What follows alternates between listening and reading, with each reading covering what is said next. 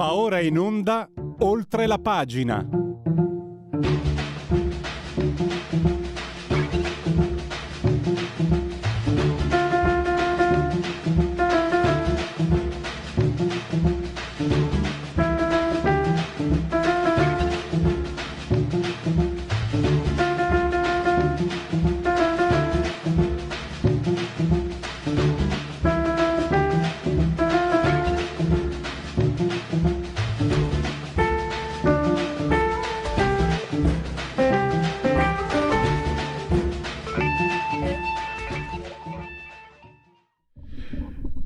La pagina Radio Libertà. Come sono andate le elezioni? 1x2. Oggi, oggi le analogie calcistiche abundant. Tifoso interista in apprensione, vi sta parlando. No, lo chiedo seriamente perché se leggi i giornali ha vinto questo, ha vinto quello, è finito l'effetto Schlein, è finito l'effetto Meloni, vale per delle elezioni eh, locali, amministrative. Poi leggo l'esordio di, di Ellie Schlein al voto, alle urne. No, veramente c'era stato il voto del Friuli, capisco il mio povero, piccolo, insignificante Friuli, ma lì comunque era andata in un certo modo. Vabbè, ne parleremo più tardi con uh, Pietro De Leo, parleremo con il professor Flavio Felice di potere, forza e diritto, le tre costituenti di quella che è conosciuta adesso come forma statuale, ma che è la formula del rapporto, eh, dei rapporti sociali. Il professor Felice si raccomanda, dobbiamo partire da Don Sturzo, lo Stato non è un dogma, non è un totem, dobbiamo metterlo sempre in discussione. Questo è una. L'altro, a me è venuto in mente, vi ricordate Cartesio XYZ, no? E questo è eh, un, uh, una visione che il professore ci offre in funzione di quello che dovrebbero fare gli organismi internazionali per la pace. Ma cominciamo subito beh, con un raggio con un raggio di sole, con un raggio senza scomodare Quasimodo. Però eh, la semplificazione il ripristino delle società semplici. Allora, prima di tutto eh, vi segnalo che i particolari dettagli fatti bene come sempre, come sanno fare loro, li trovate su eh, Italia Oggi 7, li trovate online, li trovate in edicola fino a lunedì prossimo. Ma intanto qualche anticipazione qualche pensiero lo facciamo subito col direttore Marino Longoni che come sempre è a disposizione dei nostri ascoltatori. Direttore, benvenuto e grazie per essere qui con noi. Buongiorno, buongiorno a tutti. Sono troppo ottimista, Marino, se dico che allora per, le, per gli autonomi, partite IVA, eccetera, e gli italiani sono sempre plumbei, ma questa semplificazione, questo, cioè, questo poter accedere, trasformare le SNC, SRL in società semplici è un raggio di luce. Allora, aspetta, eh. non facciamo confusione perché il diritto societario è una materia in cui bisogna essere molto precisi. Sì, sì infatti punto... anche, gli, anche gli Elkan e gli Agnelli hanno fatto società semplici, hai ragione. ci arriviamo, ci arriviamo. Non sono, allora, non sono punto, proprio lavoratori autonomi, hai ragione, scusami. Infatti, infatti tu sei partito con i lavoratori autonomi, ma qui non è proprio il centro il lavoro autonomo. Comunque, allora, il punto di partenza è che nella legge di bilancio 2023 è stata reintrodotta un'agevolazione che già esisteva negli anni passati, in alcuni anni passati, 2016-2017, che consente di trasformare le società di gestione immobiliare in qualsiasi forma esse siano costituite, quindi società SRL, SAS, SNC, SPA, eccetera, trasformarle in società semplici, oppure anche di attribuire i beni immobiliari ai soci. Il fatto di trasformarle in società semplici consente di chiudere con degli oneri modesti queste società e di sfuggire alla disciplina delle società di comodo, che è una disciplina molto penalizzante che va a colpire, è stata fatta apposta per colpire queste società di gestione immobiliare, cioè quelle che hanno dentro magari pochi immobili, immobili di famiglia e eh, sono una società fittizia perché di fatto è semplicemente eh, il modo per possedere gli immobili che una volta era in un regime agevolato, con le società di comodo non è più un regime agevolato. Bene, allora è possibile trasformarle in società semplici con dei vantaggi fiscali, ma in realtà poi la, il nostro approfondimento eh, va oltre questa semplice agevolazione e eh, cerca di eh, riportare all'attenzione i vantaggi che ha la società semplice. Eh, sono numerosi i vantaggi. Gli agnelli, per esempio, l'hanno scoperto da, da un pezzo e eh, la loro eh, holding principale, eh, cioè la società di dicembre, è, è, addirittura una società semplice. È sempre stato e addirittura dagli anni 84 al 2012, quindi per molti anni, non era nemmeno registrata, sebbene sussista l'obbligo di registrare queste società al registro delle imprese, ma siccome la sanzione per la mancata registrazione è minima, di fatto conveniva, conviene spesso non registrarla eh, in modo da mantenere addirittura l'anonimato. Anche questo in molti casi è un vantaggio. Di fatto le società semplici possono essere utilizzate eh, spesso con eh, convenienza per la gestione di patrimoni familiari. Non so, eh, in famiglia abbiamo 2, 3, 4, 5 immobili, tra l'altro ci sono premi successori eh, da, da, da, da mettere a posto allora addirittura senza fare testamento con la società semplice il proprietario può eh, gestire, intestare, regolare come meglio crede eh, questi, questi, beni con vantaggi da un punto di vista fiscale eh, e soprattutto vantaggi da un punto di vista successorio. Eh, tra l'altro è una, è una soluzione addirittura sotto alcuni aspetti eh, preferibile al trust, eh, che è utilizzato in genere per i patrimoni più grandi, eh, perché anche perché nella società semplice non c'è l'obbligo di spossessamento dei beni. Per le soluzioni più minime, uno, due appartamenti, eccetera, si può addirittura pensare di costituirla senza andare al notaio e già così si risparmiano 1000 euro. Eh, inoltre è una società che non fallisce, quindi o meglio non è soggetta a liquidazione giudiziale, con alcune clausole si può addirittura escludere la responsabilità personale dei soci non amministratori. I beni e le quote possono essere, possono essere rese impignorabili e insequestrabili. Insomma, abbiamo fatto un, un approfondimento per cercare eh, di eh, accendere un faro su una, una città che è tradizionalmente considerata residuale, mh, perché è poco regolata anche dal codice civile, ma invece forse anche proprio per questo può presentare eh, dei vantaggi mm, interessanti. Ci sono anche degli handicap, eh? per esempio non si possono dedurre le spese e gli ammortamenti sugli immobili, ma c'è soltanto una deduzione forfettaria del 5% sui canoni. Non si applica la cedolare secca nel caso alcuni immobili vengano dati in locazione. Eh, è, è impossibile godere eh, degli, dell'agevolazione prima casa, quando mm-hmm. ovviamente i beni sono intestati a società. Eh, insomma, però tutto sommato vale la pena di farci una riflessione in molti casi. Due eh, allora chiarimenti, io sono partito in, in, anche in quinta, eh, se parti in quinta tra l'altro ti si spegne il motore. Eh, però qual è diciamo, a, a, me sembra allora riguarda un po' tu, cioè una buona notizia per tutti comunque. O ci sono dei settori che possono essere più interessati? Il settore in, in, eh, sicuramente più interessante è proprio quello della gestione immobiliare.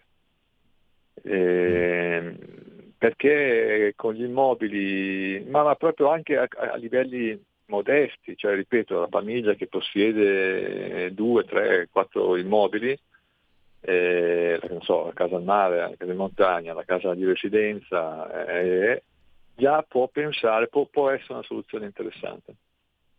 E, e allora faccio l'avvocato del diavolo, direttore.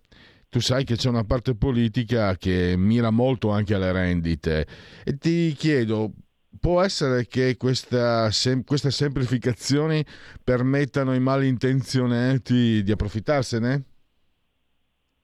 Cioè di sfuggire un'eventuale transazione sì. sui patrimoni? Sì. Può essere, eh, sì, può essere perché eh, quello di cui si discute più di frequente è l'introduzione di un'imposta eh, sulle successioni, o meglio c'è già un'imposta sulle successioni ma eh, è abbastanza leggera in Italia, quindi l'appesantimento di questa imposta sulle successioni, che tutto sommato non, non mi sentirei di escludere nei prossimi mesi e nei prossimi anni, e soprattutto se dovesse andare al governo a sinistra direi che sarebbe automatica. Eh, in questo modo, per esempio, si può regolare eh, il passaggio di proprietà da una generazione all'altra senza entrare in successione. e quindi non si pagherebbe l'imposta. L'ultimissima cosa, poi ti lascio i tuoi impegni, non vorrei mi fosse sfuggito, uh, se l'hai già detto comunque ribadirlo non fa male, c'è tempo fino al 30 settembre. Sì, eh, questo non l'ho detto, eh, c'è tempo fino al 30 settembre per trasformare le attuali società di gestione immobiliare in una società semplice. E per trasformarla Beh. ovviamente in termini con, con, un notevole risparmio fiscale. Questo è previsto dalla legge finanziaria, la legge di bilancio del 2023. Quindi non potete dire che Radio Libertà non cerca di darvi una mano.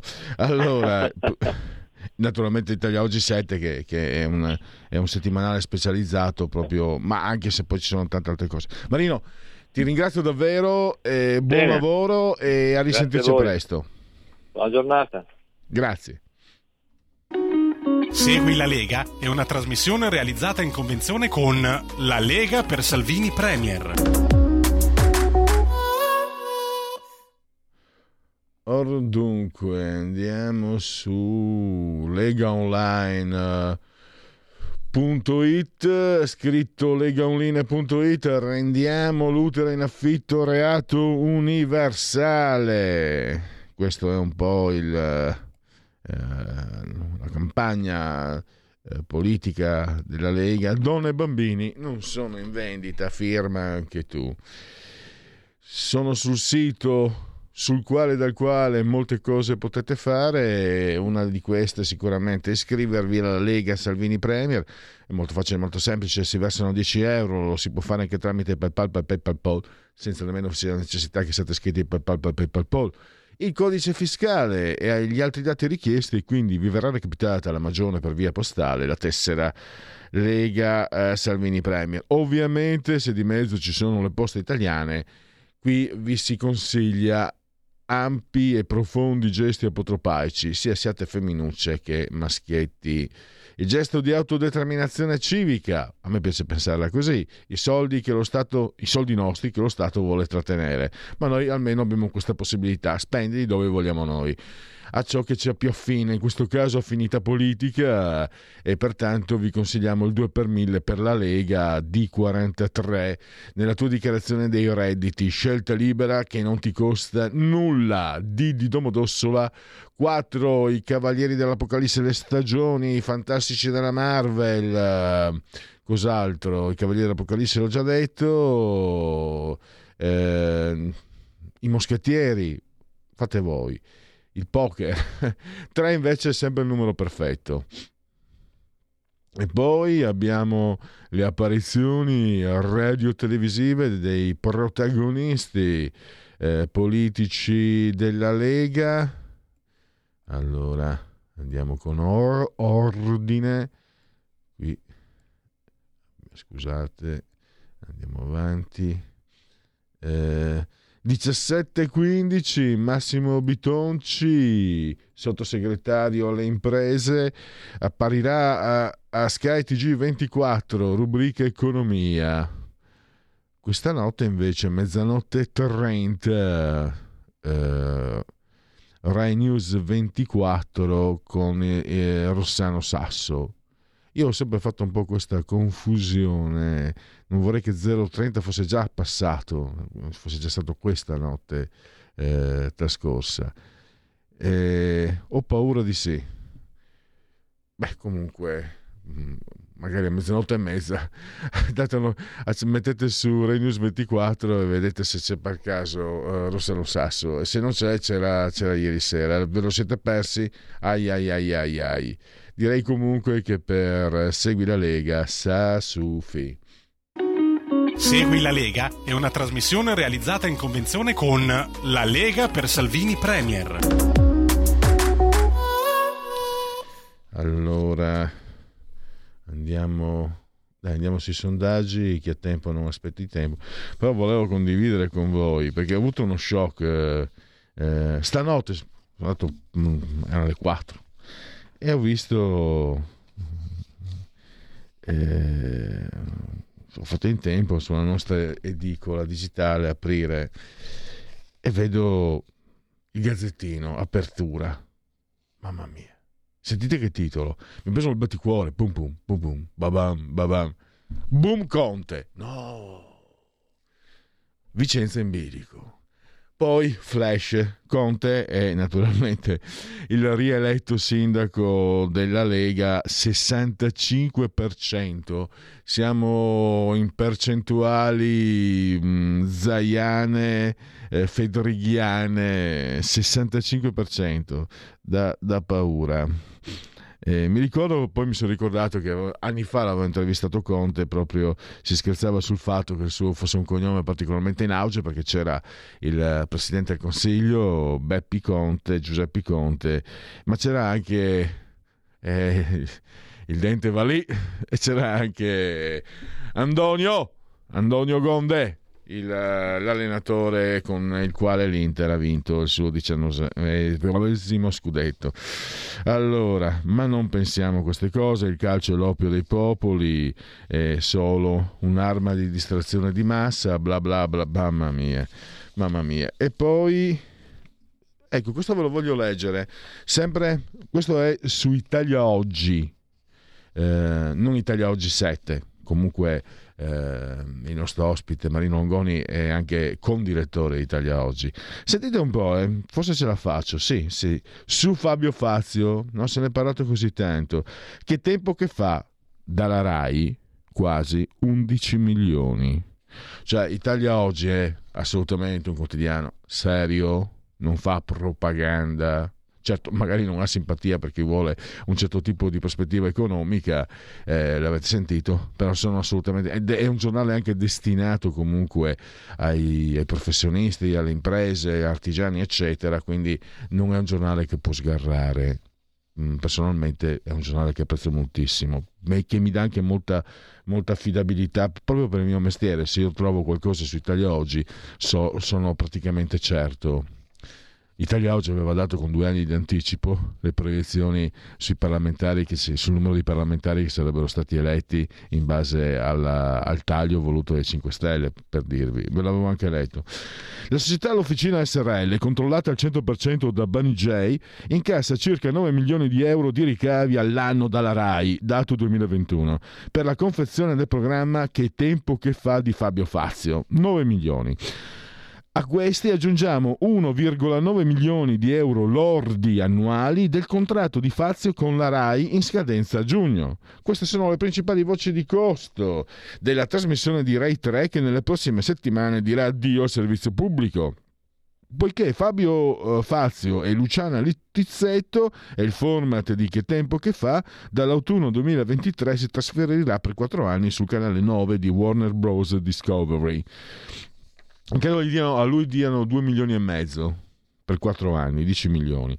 Da un punto di vista editoriale e di immagine, che tempo che fa era una delle più importanti trasmissioni della RAI, vista la qualità degli ospiti. Sui conti invece c'è dibattito. Fonti interne RAI ai massimi livelli sottolineano che i costi di produzione del programma erano più o meno il triplo rispetto agli incassi pubblicitari, quindi era propaganda per la sinistra pagata con i nostri soldi perché dicevano no, gli incassi pubblicitari sta cippa, balle. Non ci voleva neanche molto a capirlo. D'altronde Rai 3, anche perché se cominci, se cominci a, a, invitare cioè Barack Obama gli ex presidenti eh, americani non è che vanno per 1500 euro e l'hotel, eh, non so, la, la, baracca vicino alla stazione. Eh, eh, sono soldi, soldi, soldi, soldi, soldi. Guardate Renzi, per essere stato semplicemente presidente del Consiglio italiano, quanti soldi? A, a cosa aveva dichiarato? Un, milia- un milione di euro. Allora, Ehm, d'altronde Rai 3 non è la rete ammiraglio del gruppo. E poi i canali del servizio pubblico hanno limiti molto severi in relazione all'affollamento pubblicitario, ma che i rapporti tra Rai e Fazio fossero tesi lo si era già intuito nel 2017, quando che tempo che fa storicamente su Rai 3 da settembre venne trasferito su Rai 1 per aumentare i ricavi pubblicitari e coprire l'alto investimento produttivo. Cioè questo è il punto, non è tutto il merito della trasmissione o meno comunque, eh, perché si dice tanto che è una trasmissione meravigliosa, fantastica, che i ricavi sono incredibili e poi è, tutta una bugia. Perché, perché mi mentite? Perché ci dite bugie? Se è una trasmissione fantastica, meravigliosa, eccezionale, stupenda, perché c'è bisogno di dire tutte queste balle? È tutto lì. Anche perché l'ho fatto con i nostri soldi, eh? Cioè, tutto... Eh, non ci furono grandi risultati di share dopo due stagioni sulla rete ammiraglia il programma traslocò su Rai 2 da settembre 2019 a maggio 2020. Tuttavia il format era perfetto per Rai 3 e dal settembre 2020 che tempo che fa tornò a casa. Però le frizioni con le Rai proseguono anche in fase di rinnovo del contratto. Dal 2017 al 2021 Fazio incassa 2,24 milioni di euro lordi annui come compenso Rai e inoltre è anche azionista al 50% della casa di produzione L'Officina che produce Che tempo che fa, l'altro 50% 40% è di Benny J. Con rinnovo biennale giugno 2021-giugno 2023 il compenso di Fazio viene ridotto del 15%. È una direttiva della Commissione di Vigilanza RAI impone al presentatore di cedere il 50% della società, in che sarà da Benny J 931.000 euro, al fronte di un suo investimento iniziale di 50.000 euro. Adesso, lasciando la RAI, Fazio non dovrà più sottostare a questo obbligo ed è piuttosto probabile che tornerà in possesso del 50% dell'officina. Rai 3 perde il suo programma di punta che nel 2023 aveva assicurato uno share del dell'11,8% per 2,4 milioni di telespettatori medi, mentre 9 dal prossimo autunno potrà contare su un gioiello per accrescersi su 2,1% di share medio in prima serata, 438 mila telespettatori medi, affiancando Fazio l'altro mattatore del palinsesto di 9 Maurizio Crozza che ha appena chiuso il suo share Fratelli di Croce con il 5,6 medio di share e 1,1 milioni di telespettatori. Possiamo già avere una certezza, in Rai non si troverà un sostituto di Fazio, così come non c'è stato nei casi di Michele Santoro Toro, a giovedì sera su Rai 2 di Giovanni Floris il martedì sera su Rai 3. Quindi eh, diciamo, questo è, eh, vedete, giornale serissimo lascia anche aperta l'opportunità ehm, aziendale di questa scelta, però almeno che si sappia quanti soldi eh, costava con le nostre tasche e che i ricavi non erano quelli strombazzati da chi lo ha sostenuto. Poi ognuno si tenga le sue opinioni su Fabio Fazio, utile o meno. Chiaramente c'è chi come me, come tanti, stava veramente tanto sulle scatole perché aveva anche stancato. Impossibile avere una come Luciana Letizzetto che diceva, cantava la stessa canzone da vent'anni e altri che invece evidentemente sì, erano molto contenti di questo prodotto. I diritti miei e loro sono pari visto che sono impiegati i nostri soldi, però almeno che si dia una, un'informazione corretta come ha fatto e ringraziamo la redazione di Italia Oggi. Stai ascoltando Radio Libertà. La tua voce libera, senza filtri né censura. La tua radio.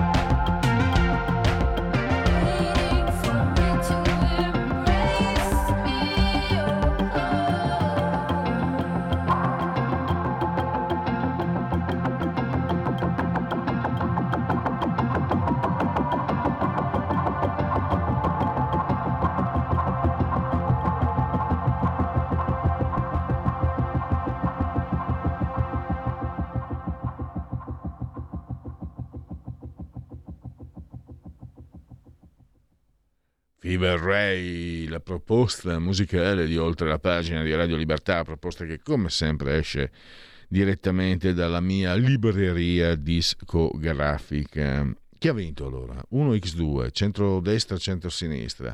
Io non l'ho capito, guardo i giornali, eh, finito l'effetto Meloni, che era domani, eh, finito l'effetto Schlein, Schlein che addirittura al suo battesimo le urne, come se il voto nel Friuli, ve lo dicevo prima, ho capito che noi in Friuli piccoli, che non, non contiamo nulla, però ci siamo stati, c'è stato, e Schlein era già, tant'è che poi ha cantato vittoria per eh, il, il, successo di Udine, delle comunali di Udine, quindi il battesimo l'ho avuto. Allora, il punto lo facciamo con chi segue tutti i giorni, sia per libero che per il tempo, queste vicende, non solo queste, ehm, c'è anche oggi su Libero era ora, Salvini sblocca il cantiere anticaos, e articoli sempre a firma di eh, sul tempo invece eh, quarto trionfo per ad Arpino, per, sindaco d'Italia Vittorio Sgarbi.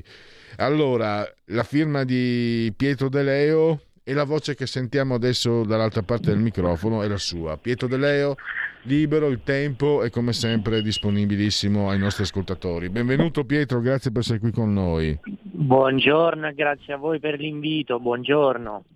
Pietro, allora, 1x2, ha vinto l'andata, ha vinto il centrodestra, però dobbiamo aspettare il ritorno per capire chi passa il turno?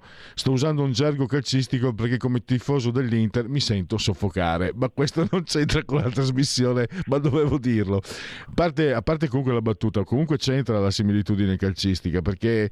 Ehm, tendenzialmente c'è, c'è, ha, vinto, ha vinto il centrodestra, però Uh, mi, sem- mi, posso dire, eh, posso osservare che bisognerà aspettare l'esito del, del ballottaggio per capire perlomeno se il centro-sinistra uh, ripara la, la, sconfitta oppure perde in modo più definitivo.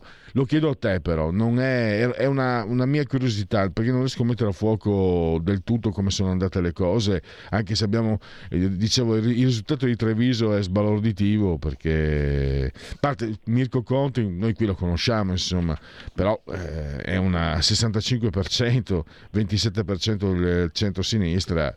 Eh, insomma, che, che mh, mm, che tipo di ragionamento, che tipo di conclusioni si possono fare dopo questo, ehm, questo, voto e fino a che punto possiamo accostare l'indirizzo politico generale con un voto comunque locale. Tra l'altro si è un po' affievolita, si è un po' fermata la, la stensione, meno due rispetto a cinque anni fa, quindi un po' meno peggio. Prego scusa Pietro, ho parlato anche troppo.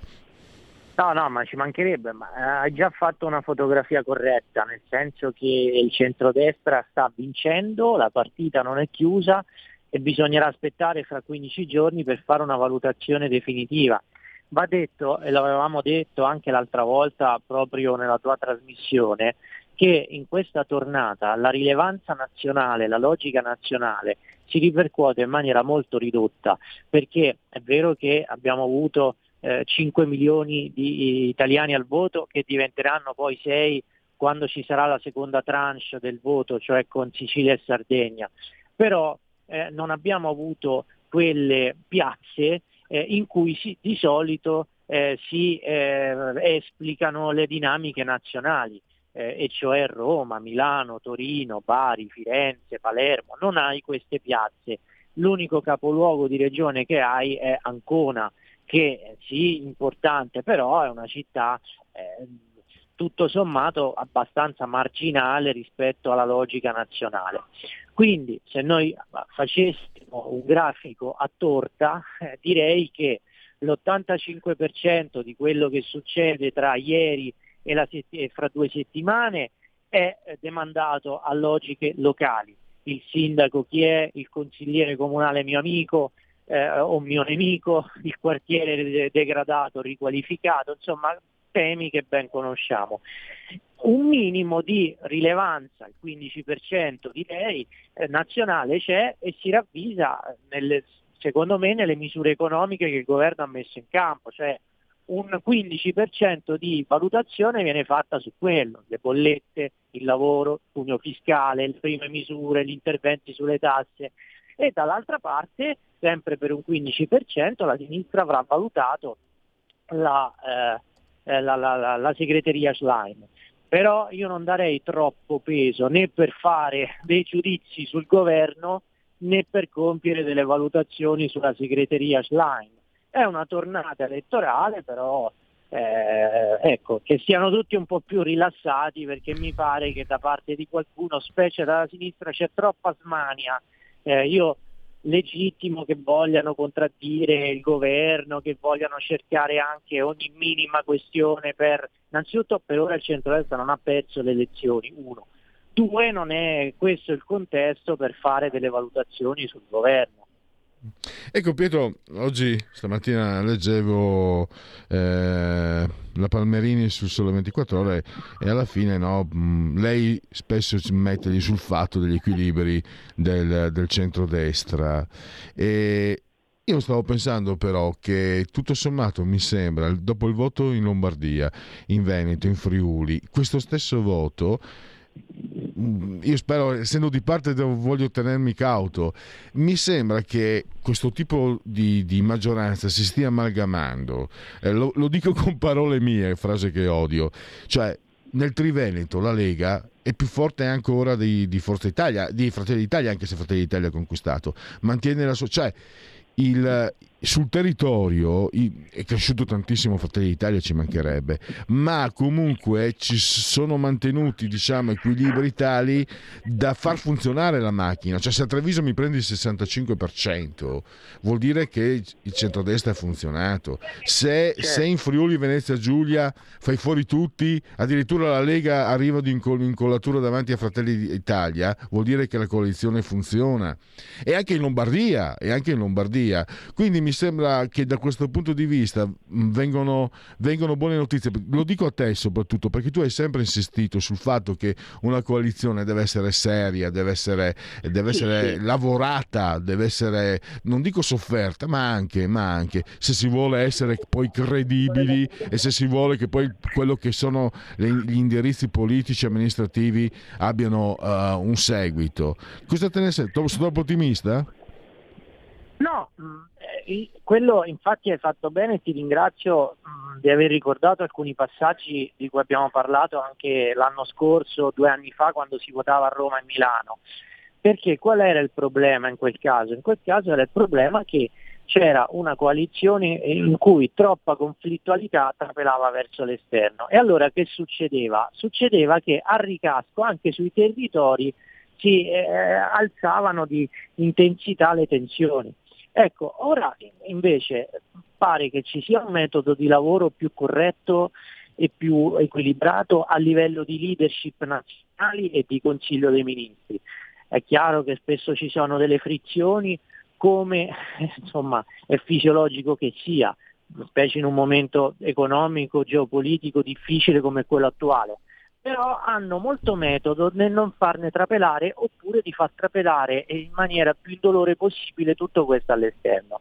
Ed è chiaro che una immagine di sostanziale coesione poi si trasmette anche a livello periferico, dove si lavora meglio e si prende atto in modo più efficace di quella che è l'istanza che arriva dal popolo del centrodestra, perché il popolo del centrodestra vuole che i partiti siano uniti e coesi, perché hai un elettorato con delle istanze comuni, meno tasse, meno burocrazia, meno clandestini, più sicurezza. Se tu lo vai a chiedere all'elettore di Fratelli d'Italia o all'elettore di, di Noi Moderati, ti dice quasi la stessa cosa, non, non ci sono molte differenze, molte sfumature, forse ce n'è qualcuna, ma non così sostanziale. E quindi a livello di classi dirigenti locali si raddopia questa istanza e si va tutti uniti, tant'è che su 13 capoluoghi di eh, provincia, soltanto in uno, Massa, il centrodestra non andava unito e su 12 andava unito.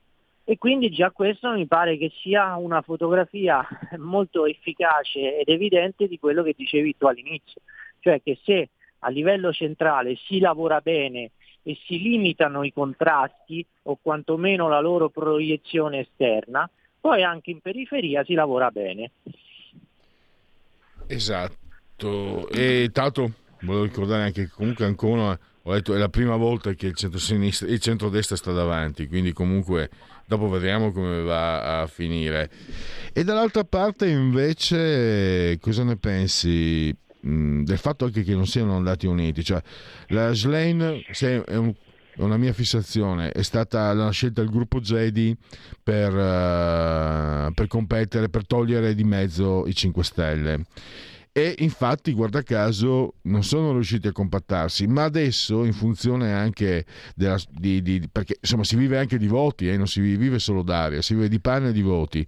In funzione di successi elettorali dovrà eh, unire l'hai appena detto, non vorrei contraddirmi anche, eh, si tratta di un voto locale e quindi anche le, poi la, la, coalizione, l'alleanza viene decisa comunque, deve essere necessariamente decisa eh, sul territorio perché altrimenti non funziona.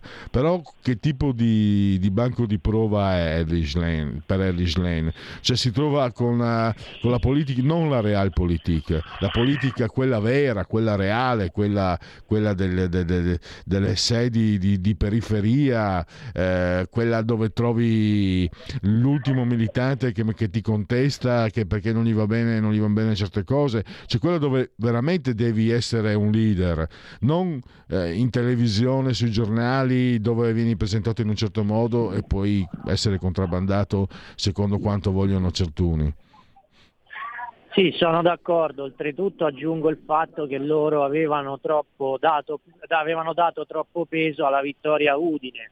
Quando hanno vinto a Udine avevano già parlato come se, come se avessero vinto lo scudetto, no? invece erano ultimi in classifica. Insomma, no, comunque, scusa, scusa eh, Pietro, sì. eh, visto che poi vengo da quelle parti, hanno detto strappata Udine, no, Udine dal 1998 andò con eh, il sindaco Ceccotti, Lega e liste di sinistra ma- mascherate da liste autonomiste, adesso lo si può dire, perché altrimenti Bossi sarebbe, sarebbe venuto giù e ci avrebbe ribaltato. Poi praticamente centro-sinistra, dal 98 al 2018, cioè per vent'anni sì. Udine è sempre stata in mano al centro-sinistra. Quindi è ritornata dopo una pausa di cinque anni al centro-sinistra. Quindi tanto sì, tanto trionfalismo è un po', era un po no, eccessivo. Perché parlavano come se Udine fosse da, da, da, da, secondo dopoguerra sempre in mano al centro-destra. No, per vent'anni sì, l'hanno avuto loro. È vero, concordo, concordo. Hanno, hanno caricato di eccessivo entusiasmo proprio perché siccome non hanno nulla da festeggiare la prima prima, il primo fuoco d'artificio te lo fanno diventare una, una Santa Barbara. Tornando al tuo discorso, ehm, eh, insomma concordiamo, non c'è, da acquisi- non c'è da caricare troppo questo risultato di questioni politiche, per di significato politico nazionale, però il tema qual è? Il tema è che probabilmente, almeno per ora, Elis Line non è la persona adatta per, federa- per federare il centro-sinistra. Eh, troppo ideologica, eh, quando parla eh, eh spo- sembra insomma che, che, tutte le volte abbia un copione di concetti demagogici precostituiti, è poco efficace, è poco dialogante con le categorie, eh, poi chiaramente anche degli aspetti di costume eh, che anche degli aspetti di costume tipo l'armocromista, tutto quel tema là, non l'hanno aiutata. E, e, non è la figura adatta, ora non so, io non so se questa sarà la figura che arriverà nel eh, 2028, però al momento non ci sta dimostrando quella più eh, capace di federare, ma neanche in prospettiva, perché con Conte dialoga male, con il centro non dialoga per niente, ora se vuole fare il PD come una ridotta ideologica eh, a beneficio di certi gruppi editoriali schierati, eh, problema suo, però non sta costruendo per nulla un'alternativa di paese. Ora eh, ha iniziato da poco, aspettiamo, vedremo, valuteremo, ma i primi passi non mi pare vadano nella direzione di un'efficace eh, proposizione di un programma. Il PD Mm, è diventato, cioè, è l'erede per carità del PC, però mh, sono venute meno alcune prerogative. Arrivo al dunque. Tu hai riportato nei giorni scorsi, nei, nei quotidiani dove scrivi Libero il Tempo, i fischi, i fischi per la Schlen, certo. le tendine, mi sembra che il soprannome giusto sia le, dopo le sardine le tendine. E, tanto poi abbiamo scoperto che quella che ha cominciato tutti a casa a Milano, ce l'ha? Lei lo fa per gli altri, vabbè. Ma non, non voglio fermarmi lì. Fischi per la Schlen e anche per Landini. Landini, sì. E poi cosa fa il PD? Va in piazza per sostenere invece gli ecoterroristi. So sì. che i tempi, l'ho letto, eh, non, uh, il PC soleva eh, osservare il, tipo il 68, il femminismo, l'ecologismo, eccetera. Poi, lo dico brutale, usava come del, delle, mh, eh, delle spie, diciamo, no? eh, per infil- degli infiltrati per controllare quelli che erano i movimenti che nascevano sul territorio. E infatti abbiamo visto che femminismo, ecologismo, eh, il movimentismo 68 tardo, tutto a sinistra è finito. Adesso mi, sì. penso che, sia, che quel tipo di organizzazione ormai sia venuto meno perché qui se hai questi, questi personaggi che contestano vuol dire che qualcosa non ha funzionato nella gestione eh, del, del territorio, nella gestione delle ideologie anche sono cani sciolti, ma il PC non poteva mai permettersi di avere qualcuno a sinistra, insomma. Ma sì, questo è giusto ed è il riflesso dello smontaggio della forma partito, perché anche se tu hai un PD che è uno dei pochi partiti con un'organizzazione solida sul territorio rimasti, però non è mai quella del, del Partito Comunista. Eh, è chiaro che nel momento in cui eh, abbiamo deciso di fare a meno dei partiti e della politica, poi c'è uno spontaneismo eh, che è, è più forte. Eh, ci sono delle realtà che sorgono, delle proteste che sorgono, lo abbiamo visto anche con il movimento Occupy no? eh, nel, una decina d'anni fa, che poi è, il movimento da cui nacque la, cominciò il percorso politico della stessa Ellis Line. Il tema qui è anche un altro, quindi vero quello che dici, il tema è anche un altro, noi assistiamo ad un fenomeno che definirei comico con un PD che fa come Paolini, quello che si metteva sempre dietro i giornalisti e, e si faceva vedere dalle telecamere, cioè il PD eh, va a ogni manifestazione non sua e, e si fa vedere. Questo è, accaduto, ricordiamolo, a Firenze quando c'era quella manifestazione degli studenti contro l'inesistente pericolo fascista, è accaduto a Milano con, le, con i genitori LGBT, accade con i sindacati e adesso è accaduto con le tendine e si sono beccati i fischi perché questo, eh, questo è una cosa molto seria cioè è una radiografia dell'inconsistenza. Quando tu non hai una tua mobilitazione, una tua proposta forte, ti vai ad attaccare a quelle degli altri cercando di mettere cappello. Non è neanche il massimo dell'onestà intellettuale e quindi per quanto io personalmente eh, non condivida alcune derive demagogiche e cialtronesche della protesta delle tende, su alcune cose vanno ascoltate e bisogna dialogarci, ma su altri proprio siamo fuori dal mondo. Però vedere, eh, vedere la slime fischiata e lo stesso Landini fischiato, consolato, perché vuol dire che ci sono ancora dei, dei margini in questo paese in cui chi, come si dice a Roma, ci prova, nel senso mm. che prova a mettere cappello sulle cose degli altri, poi eh, prende i fischi e viene, come sempre si dice a Roma, sgamato, cioè ti beccano e, e ti puniscono. E quindi quello però è il simbolo di un, l'ennesima fotografia di una piena inconsistenza politica del PD, che, non, che, che, che, in questo momento non è in grado di porre in campo una mobilitazione autonoma. Un'ultimissima riflessione per ti lascio i tuoi impegni, Pietro. E se fosse invece comunque per certi aspetti pianificato. Prova a spiegarmi. Eh, ormai da 30 anni almeno eh, la politica riesce sempre meno a influire nella società, quindi nei diritti sociali, i diritti sociali cioè eh, il welfare, lo stipendio, il potere d'acquisto, la sicurezza, eccetera.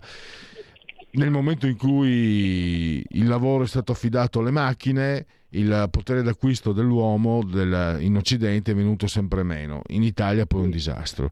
E se ci fosse stata una scelta ideologica di questo tipo, è inutile inseguire i diritti sociali, tanto non riusciremo mai a soddisfare eh, chi li cerca. Lasciamogli pure alla destra quelli, sicurezza, eccetera, eccetera.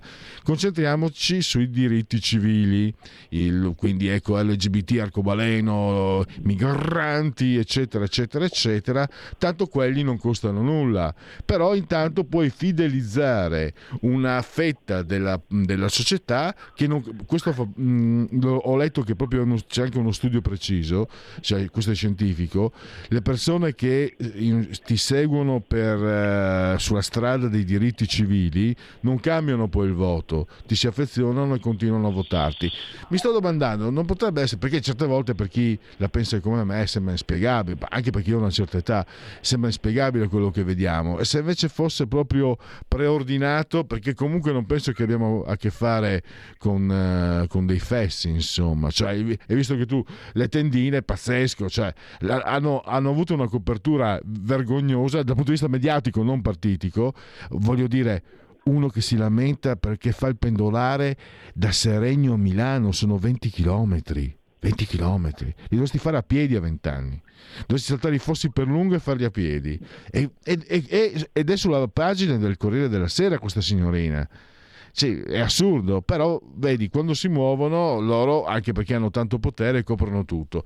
E quindi la domanda è se, fosse una, se per caso ci trovassimo di fronte a una scelta preordinata strategica, Beh, non tattica, strategica. No, no, ma è una, scelta, è una scelta storica, è una scelta molto costruita, ne parla anche, ne scrive Paolo Mieli eh, in un libro che, pubblicato qualche anno fa, lui dice che nel momento in cui il marxismo cominciò ad andare in crisi, negli anni 70, la sinistra cominciò ad orientarsi sui prodromi dell'ideologia gender.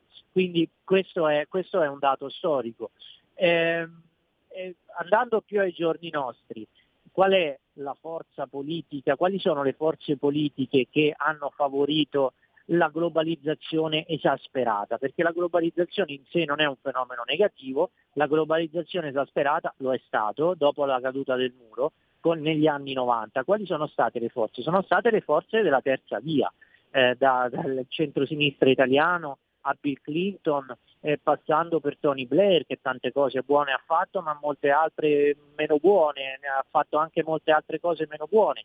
Quindi questo è stato il, eh, l- il passaggio, eh, quel passaggio storico l'hanno animato loro. E cosa successe in questo passaggio? In questo passaggio successe che noi abbiamo delocalizzato eh, facendo in modo che le eh, economie occidentali ed europee diventassero economie di servizi e le economie di produzione passassero in Cina e a Oriente. D'altronde, eh, quando è che si è verificato il, l'ingresso della Cina nel WTO che ci ha massacrato perché non ha rispettato di, a, moltissimi punti di accordo, uno dei quali era sulla protezione della proprietà individuale. Era, eh, accade nel 2001 dopo la fine degli anni 90. Quindi dal momento lì in poi è iniziato questo ventennio in cui noi abbiamo avuto tutte le contra- l'emersione di tutte le contraddizioni rispetto alle illusioni del decennio prima, gli anni 90, gli anni del centro-sinistra, gli anni di Clinton, gli anni di Jospin, insomma gli anni di queste persone, di questi leader, gli anni anche di Prodi e di D'Alema che ci hanno consegnato poi a questa, a questa grande illusione e quindi avendo delocalizzato, avendo cancellato la classe operaia, il centro-sinistra si è buttato sulla classe arcobaleno e sulla classe degli immigrati, del multiculturalismo, eh, della, dell'illusione di una convivenza senza regole. E questo sì. ha consentito loro di perdere, ha, cioè, ha causato la perdita del loro contatto con il paese vero, con il paese reale e con chi veramente lavora, con chi cerca lavoro e con chi spesso fa a botte con l'arrivo a fine mese. Devo chiudere altrimenti devo fare botte io con i tecnici che ultimamente sto sforando troppo. Eh, grazie a Pietro De Leo, grazie. libero, il tempo lo, lo, possiamo leggere e lo possiamo anche ascoltare qui da noi. Grazie, grazie e a risentirci presto. Grazie. Stai ascoltando Radio Libertà. la tua voce libera, senza filtri né censura. La tua radio.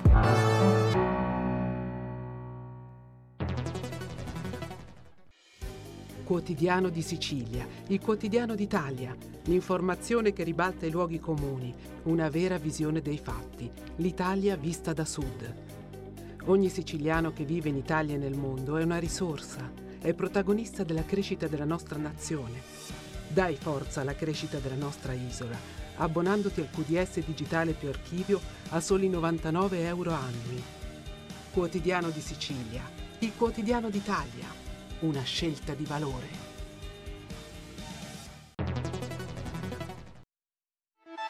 Stai ascoltando Radio Libertà.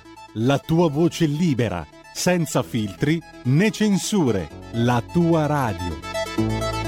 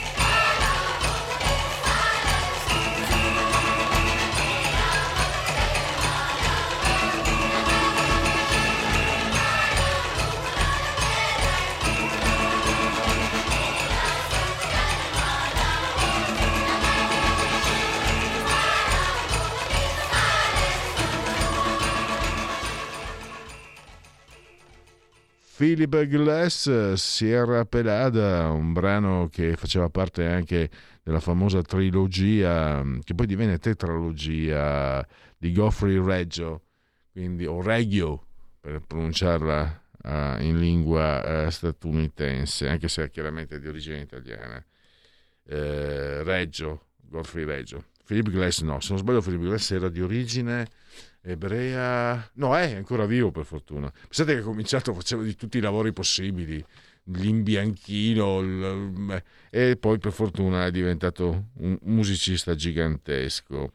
Eh, ed è, questa è eh, la proposta musicale, fa parte della proposta musicale di Oltre la pagina di Radio Libertà e come sempre proviene direttamente dalla mia libreria discografica.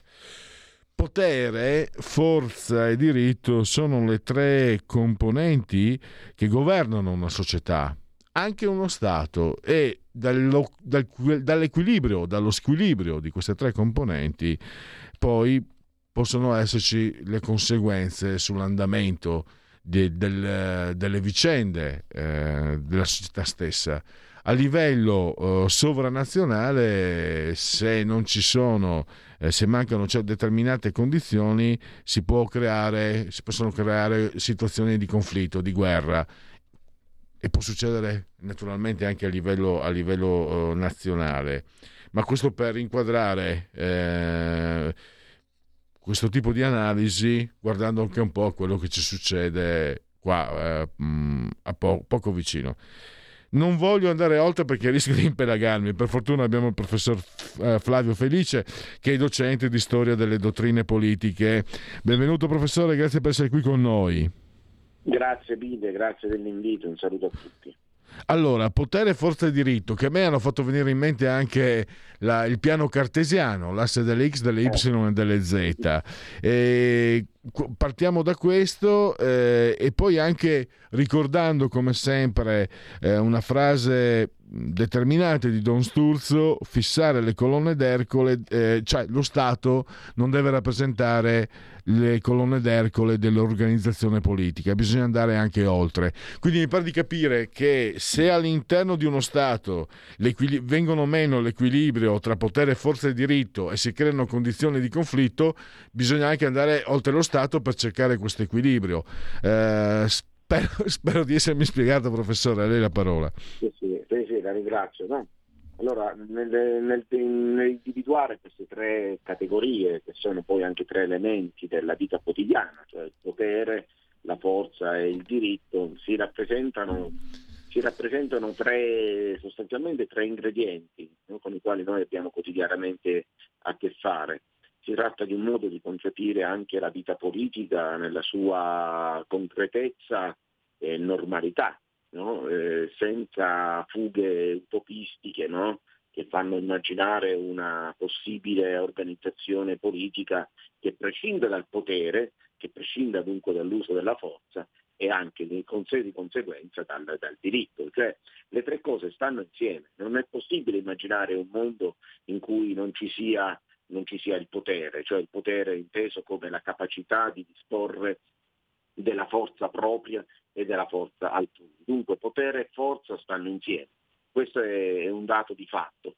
Eh, però affinché il potere e quindi l'esercizio della forza non, non appaia fuori dalla, dalla, possiamo così dire, dall'ordinato modo di vivere, allora è necessaria l'organizzazione del diritto. Quindi le, e, e, il diritto si spiega soltanto attraverso la consapevolezza che noi non possiamo fare a meno del potere perché la forza ovviamente è, è, la, è presente nell'azione, nell'azione di, tutti, di tutti noi. Di conseguenza ecco che per immaginare l'organizzazione politica dobbiamo capire come, come, distribuire questi elementi e la distribuzione di questi elementi nella, in epoca moderna ha visto il, come soggetto, potremmo dire, principale, attore protagonista, proprio lo Stato. Ecco.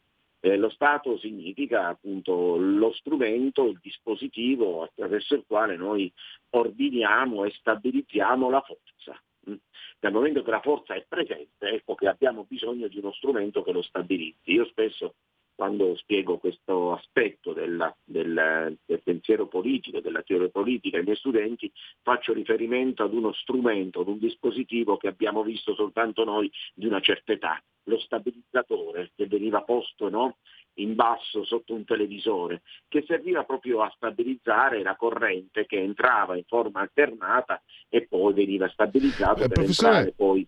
Ecco. Mi perdoni, mi perdoni se lo interrompo. Eh, il diritto ormai certe volte viene interpretato come un ente astratto, un'entità um, ideale. Credo che invece sia assolutamente pragmatica perché, per come ho capito io, senza il diritto i rapporti tra forza e potere potrebbero, anzi spesso danno luogo alle pulsioni distruttive. Senza il diritto certo. la società crolla nel conflitto tra forza e potere. Quindi è fondamentale, il diritto non è qualcosa quasi di immanente, è proprio è prassi quotidiana, è necessario, è, è, è, come accendere, è, come, è come infilare la spina nella presa della corrente perché funzioni l'elettrodomestico, insomma. Certo. Certo, è, è, è, il senso comune, cioè il diritto di fatto quando è inteso in, in, questi termini è il senso comune, poi il senso comune che assume la forma del diritto con tutte le sue diramazioni, le sue, possiamo dire così, declinazioni, ma è il senso comune. E qui ovviamente questa è un'interpretazione del diritto ed è l'interpretazione che eh, potremmo dire eh, potremmo dire un po' alla anglosassone o, da ordine spontaneo, perché esistono almeno due varianti ovviamente del diritto, il diritto come, come svelamento e rivelazione di ciò che è presente nella vita, che necessita soltanto di essere messo in evidenza e poi formalizzato, e invece l'idea che il diritto venga creato. No? Il legislatore eh, la, la, la, stessa espressione legislatore risponde più a questa seconda accezione, cioè l'idea che qualcuno si siede intorno a un tavolo e crei il diritto, le, il diritto legiferi, cioè faccia la legge, mentre quest'altra idea che, che invece lei ha evidenziato risponde più ad un'altra idea del diritto, quella più simile alla common law del modello anglosassone, cioè il diritto come qualcosa di presente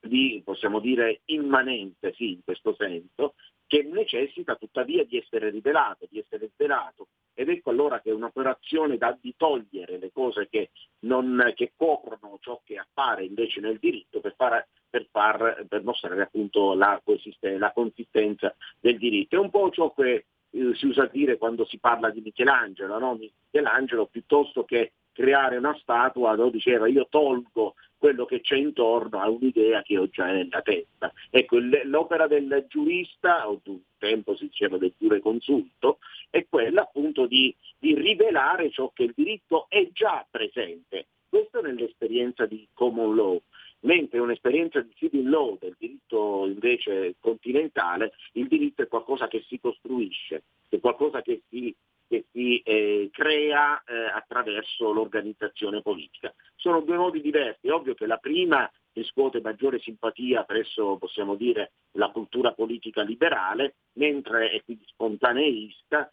eh, del diritto naturale anche, che poi diventa qualcos'altro nel corso dei secoli, mentre la seconda, quella della creazione del diritto, risponde più ad una logica positivista, ad una logica dunque da diritto, da diritto che si costruisce attraverso, attraverso la politica. Ecco, io nella, in, in, quella triade che lei citava all'inizio, forza, potere, forza e diritto, ovviamente mi riconosco più in una visione invece da, da, eh, da common law, dove il diritto è qualcosa che è presente nella vita di noi tutti e appunto il senso comune, the common sense, no? il senso comune che deve essere rivelato, deve essere svelato togliendo tutto ciò che incrosta e che impedisce invece al diritto di manifestarsi, come appunto esto è nella vita quotidiana. E lei parla di una via eh, istituzionale per il governo della pace, quindi per il governo dell'equilibrio. E se guardiamo quello che sta succedendo qui vicino a casa nostra praticamente e guardiamo anche il comportamento della comunità sovranazionale, eh, oltre naturalmente dei singoli stati coinvolti, che, che, riflessioni dobbiamo fare, professore? Lei le ha già scritte su un articolo che è stato pubblicato dal Sole 24 Ore. Non... Sole 24 Ore avvenimenti, non, non vorrei sbagliarmi. No, no, no, no, è Sole 24 Ore. Sole 24 ore. Eh, perché questi sono i due giornali che, che, che, che, che pubblicano. ovvero Sole In questo caso l'articolo era invece Sole 24 Ore. No, ecco, ehm, prego. Sì. No, appunto dico sì, a volte dico la verità, ultimamente mi capita di pensare che che quando scrivo mi trovo un pochino in una situazione quantomeno eccentrica, perché mi capita di parlare, di scrivere di relazioni internazionali, di, di istituzioni internazionali, sovranazionali, in un mondo che va purtroppo, dal mio personalissimo punto di vista, tristemente invece verso soluzioni di tipo, di tipo eh, Stato novecentesco. No? Cioè, eh, tutto ciò che avviene in questi ultimi anni sembra contraddire ciò che invece è stata una tendenza dalla fine della seconda guerra mondiale, quella cioè di superare le colonne d'Ercole dello Stato nazionale, per tornare a quella citazione di flusso, per andare verso soluzioni alternative. Ecco, invece purtroppo, e questo purtroppo ovviamente è un mio punto di vista, eh, mi sembra che la, la, l'organizzazione, la comunità internazionale oggi soffra, tan, soffra tantissimo questa, eh, possiamo dire, questa prospettiva e questa è una prospettiva che soffre, che soffre moltissimo e quindi la situazione è in controtendenza rispetto a quello, a quello che auspico, quello che mh, mm, mi capita appunto di, sul quale mi capita di riflettere. Oggi pensiamo alle Nazioni Unite, no? le Nazioni Unite potremmo dire anche eh, non pervenute nella situazione, nella situazione drammatica che stiamo vivendo, ma anche l'Unione Europea io sono un europeista convinto, però devo anche lamentare e denunciare una sostanziale assenza nella capacità di mettere in atto un processo di tipo diplomatico e di tipo appunto di, di relazioni internazionali che aiuti, aiuti a, favorire, eh, a, favorire, un processo di pace. Quindi io mi rendo conto di essere tra coloro che guardano il mondo da un punto di vista probabilmente abbastanza eccentrico. Ciò non mi impedisce di continuare ovviamente a, a proporre un modello che però mi rendo conto oggi soffre tantissimo. Soffre ecco, perché... Ecco, professore, non era così, eh, cioè, un, ci sono stati dei passaggi che hanno portato a questo. Io mi ricordo anche il conflitto nell'ex Jugoslavia, non si metteva in discussione l'ONU, si metteva in discussione il fatto che l'ONU fosse un po' troppo, come dire, spostata sul, sugli interessi americani. Adesso io mi sono sorpreso da solo a pensare con grande ritardo, pensando all'Ucraina, ma come? Perché non è intervenuta l'ONU? Si manda l'ONU, si, si, si, fa, si proteggono i civili, si fermano i momenti più cruciali. Tra l'altro, curiosamente, poco dopo che l'ho pensato io, leggo un comunicato dell'ONU che chiede di poter intervenire. Però vent'anni fa, trent'anni fa, eh, perché ovviamente la ex Jugoslavia forse sono i fatti più vicini degli interventi dell'ONU che li ricordiamo noi come cronaca.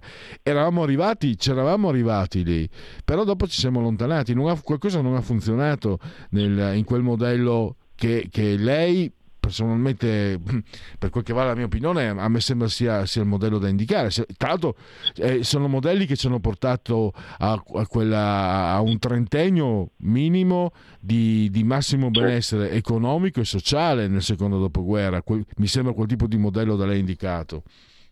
È successo qualcosa, le dice, probabilmente è successo che, che chi avrebbe dovuto guidare questo nuovo aspetto della comunità internazionale ad un certo punto ha ceduto a, anche un, ad un egoismo di tipo nazionalistico, sovranista, non lo so, e mi riferisco soprattutto agli Stati Uniti ovviamente. E quindi quel mondo che poteva assumere una nuova multipolarità è andato invece, invece verso una direzione unipolare e si sa che quando c'è la pretesa unipolare può durare un poco, può durare tanto, ma non dura per sempre. E quindi sono riemerse le istanze di altre situazioni, di altre condizioni, di altri blocchi internazionali, sovranazionali, che hanno cominciato a far valere una propria autonomia, una propria identità dalla pretesa unipolarità eh, degli Stati Uniti d'America. Questo Oggi ovviamente lo paghiamo perché oggi stiamo trovando di fronte a un mondo sostanzialmente tripolare dove appunto però i poli non sono assolutamente dialoganti, anzi. Ecco, quindi credo che sia la grande responsabilità ce l'abbia l'America. Gli Stati Uniti d'America abbiano una grande responsabilità. Io sono un amante degli Stati Uniti d'America eh, e mi dispiace molto dire una cosa del genere, tuttavia riconosco che negli anni gli Stati Uniti d'America non hanno svolto in maniera generosa e in maniera saggia la loro posizione egemone che si erano conquistati vincendo la grande battaglia ideologica dopo la seconda guerra mondiale. Ecco, dopo aver vinto diciamo che è accaduto qualcosa di strano, è accaduto che i vincitori hanno mostrato il peggio di sé e mostrando il peggio di te, prima o poi l'altro eh, ti abbandona o comunque cerca di essere autonomo, cerca di ribellarsi, è come giusto che sia. Ed oggi ci troviamo in una situazione nella quale ci tocca eh, constatare ti tocca constatare l'impossibilità di un equilibrio tra forza, potere e diritto, proprio perché a livello nazionale e a livello internazionale non sono rispettate minimamente le condizioni perché ciò avvenga. Ora, questo significa che non sarà possibile nel futuro? Assolutamente no, altrimenti non starei qui a parlare, non starei a scrivere queste cose. Resta il fatto che però viviamo una situazione estremamente difficile, delicata, che è il futuro è del tutto incerto da questo punto di vista. E in chiusura, eh, l'arrivo di questo convitato in, molto forte, molto ingombrante, no? la Cina poi sta arrivando, sta arrivando anche soggetti, no? il, south, eh, il, ehm, il, sud del pianeta che sta vuole sedersi a tavola anche lui, giustamente. Rende certo. ancora più necessario ehm, una forma di rapporto all'interno delle istituzioni tra appunto potere, diritto e forza, e, o, o bisogna pensare magari in senso pragmatico a qualcosa, a qualcosa di ulteriore per uh, far sì che uh, gli equilibri non si, non si spacchino definitivamente. Allora, quello era un equilibrio che valeva e ha dato il suo, possiamo dire, il meglio e il peggio di sé in una determinata fase storica attraverso il dispositivo di cui eh, parlavo poc'anzi, che è lo Stato. Ora, affermare che lo Stato non è rappresenta le colonne d'Ercole dell'organizzazione politica, significa appunto questo, significa non considerare lo Stato, così come l'abbiamo conosciuto noi dal 600 in poi e eh, nel Novecento, nella sua massima e terribile, terrificante espressione, quel modello non è che è superato, ma è un modello che non può vivere da solo, mentre lo Stato ha eh, stato, così come è emerso nell'organizzazione politica, ha preteso di essere l'unico, mono, quindi il monopolista dell'uso legittimo della forza, Oggi questo non è possibile. Lo Stato dovrà condividere, dovrà sempre più condividere il proprio potere, dunque l'esercizio della propria forza e necessariamente allora anche l'organizzazione del diritto con altre, con altre realtà. Quindi secondo me il passaggio decisivo sarà proprio nell'individuazione di forme di organizzazione politica che vadano oltre la struttura dello Stato. Io che sono un federalista convinto, per me la federazione rimane rimane la prospettiva, è certo che però è una prospettiva che non può ricalcare la, eh, il processo federalista statunitense, per intenderci, del XVIII secolo o altre forme sempre però del passato. Il modello, il modello al quale dovremmo guardare, secondo me, è proprio l'idea invece di una sovranità, di un concetto di sovranità destrutturata per via funzionale e quindi l'individuazione di una miriade, quindi di una, un numero molto alto di istituzioni che svolgano funzioni sia all'interno, quindi sia all'interno di un'organizzazione nazionale, sia a livello sovranazionale, proprio per uscire dall'inganno che lo Stato sia il punto d'arrivo della storia dell'organizzazione politica. Io credo, credo, che sia questa l'unica possibile soluzione. Non ho idea di quale possa essere ovviamente il punto d'arrivo, ma che questo sia il percorso credo che non ci siano troppi dubbi. Dobbiamo concludere perché abbiamo esaurito il tempo e lo spazio. Grazie al professor Flavio Felice e risentirci presto. Grazie, grazie mille e buona giornata a tutti. Grazie. Andiamo velocemente, eh, avevo dei sondaggi, ehm, poi ci sono anche, ecco qua, Allora, eh, Tecne, eh, commiss- commissionato d'agenzia Dire, Fratelli d'Italia 29,3, PD 19,6, 5 Stelle 15,9, Lega 9, Forza Italia 8,5, Calenda 4,5, Italia Viva 2,6, fiducia nel governo 47-45, vogliamo che il tempo stringe. Eh, EMG, committente RAI, Fratelli d'Italia 28, PD 20,5, 5 Stelle 16,1, 9,6 la Lega, Forza Italia 6,5, Calenda 3,7, Renzi 3,1. Elezione del presidente, diretta del Presidente della Repubblica 32, del Presidente del Consiglio 19, altre riforme 15, nessuna riforma 17, non risponde 17. Il governo Meloni ha rafforzato la posizione dell'Italia in Europa, sì 35, si è indebolita invece 32, non è cambiato 25, non sa l'8. E poi ancora l'aumento degli alloggi per gli studenti, aumentando il numero di alloggi pubblici da mettere a disposizione a prezzi per loro accessibili, questa è una via 65, agevolando i proprietari privati di casa da affittare a giovani studenti 25%, non va realizzato alcun intervento 3, non sa il 7. Eh, cosa pensa dei ragazzi che protestano? I tendini. Positivo il giudizio 72%, negativo 17%. Fare il pendolare è possibile. Positivo 72%. Benissimo, questa è una società che ormai è destinata al suicidio, meraviglioso, visto che mi fa, visto che personalmente non è che, che la ami, quindi sono anche contento che sia così. Tiè. Discriminazioni lavorative nei confronti delle persone LGBT plus, non in unione civile, già in unione, anno 2022, dati Istat, il 79,6% ha dichiarato un orientamento omosessuale, eh, il 20,4% bisessuale, si tratta in prevalenza di uomini, il 61,5%, quindi comunque eh, le persone interpellate per... Eh, eh, in questo tipo di, di, di, situazione. Chiudiamo, non che il 69% è fatto di omosessuali, eh, beh, non sarebbe nulla di male comunque. E, genetriaci, ricorrenze e commemorazioni, ma anche i convenevoli formulaici per ricordarvi che questa è Radio Libertà insieme al grande, sempre più elegante, dottor Federico Borsari, signor Soltore di Comando di Regia Tecnica.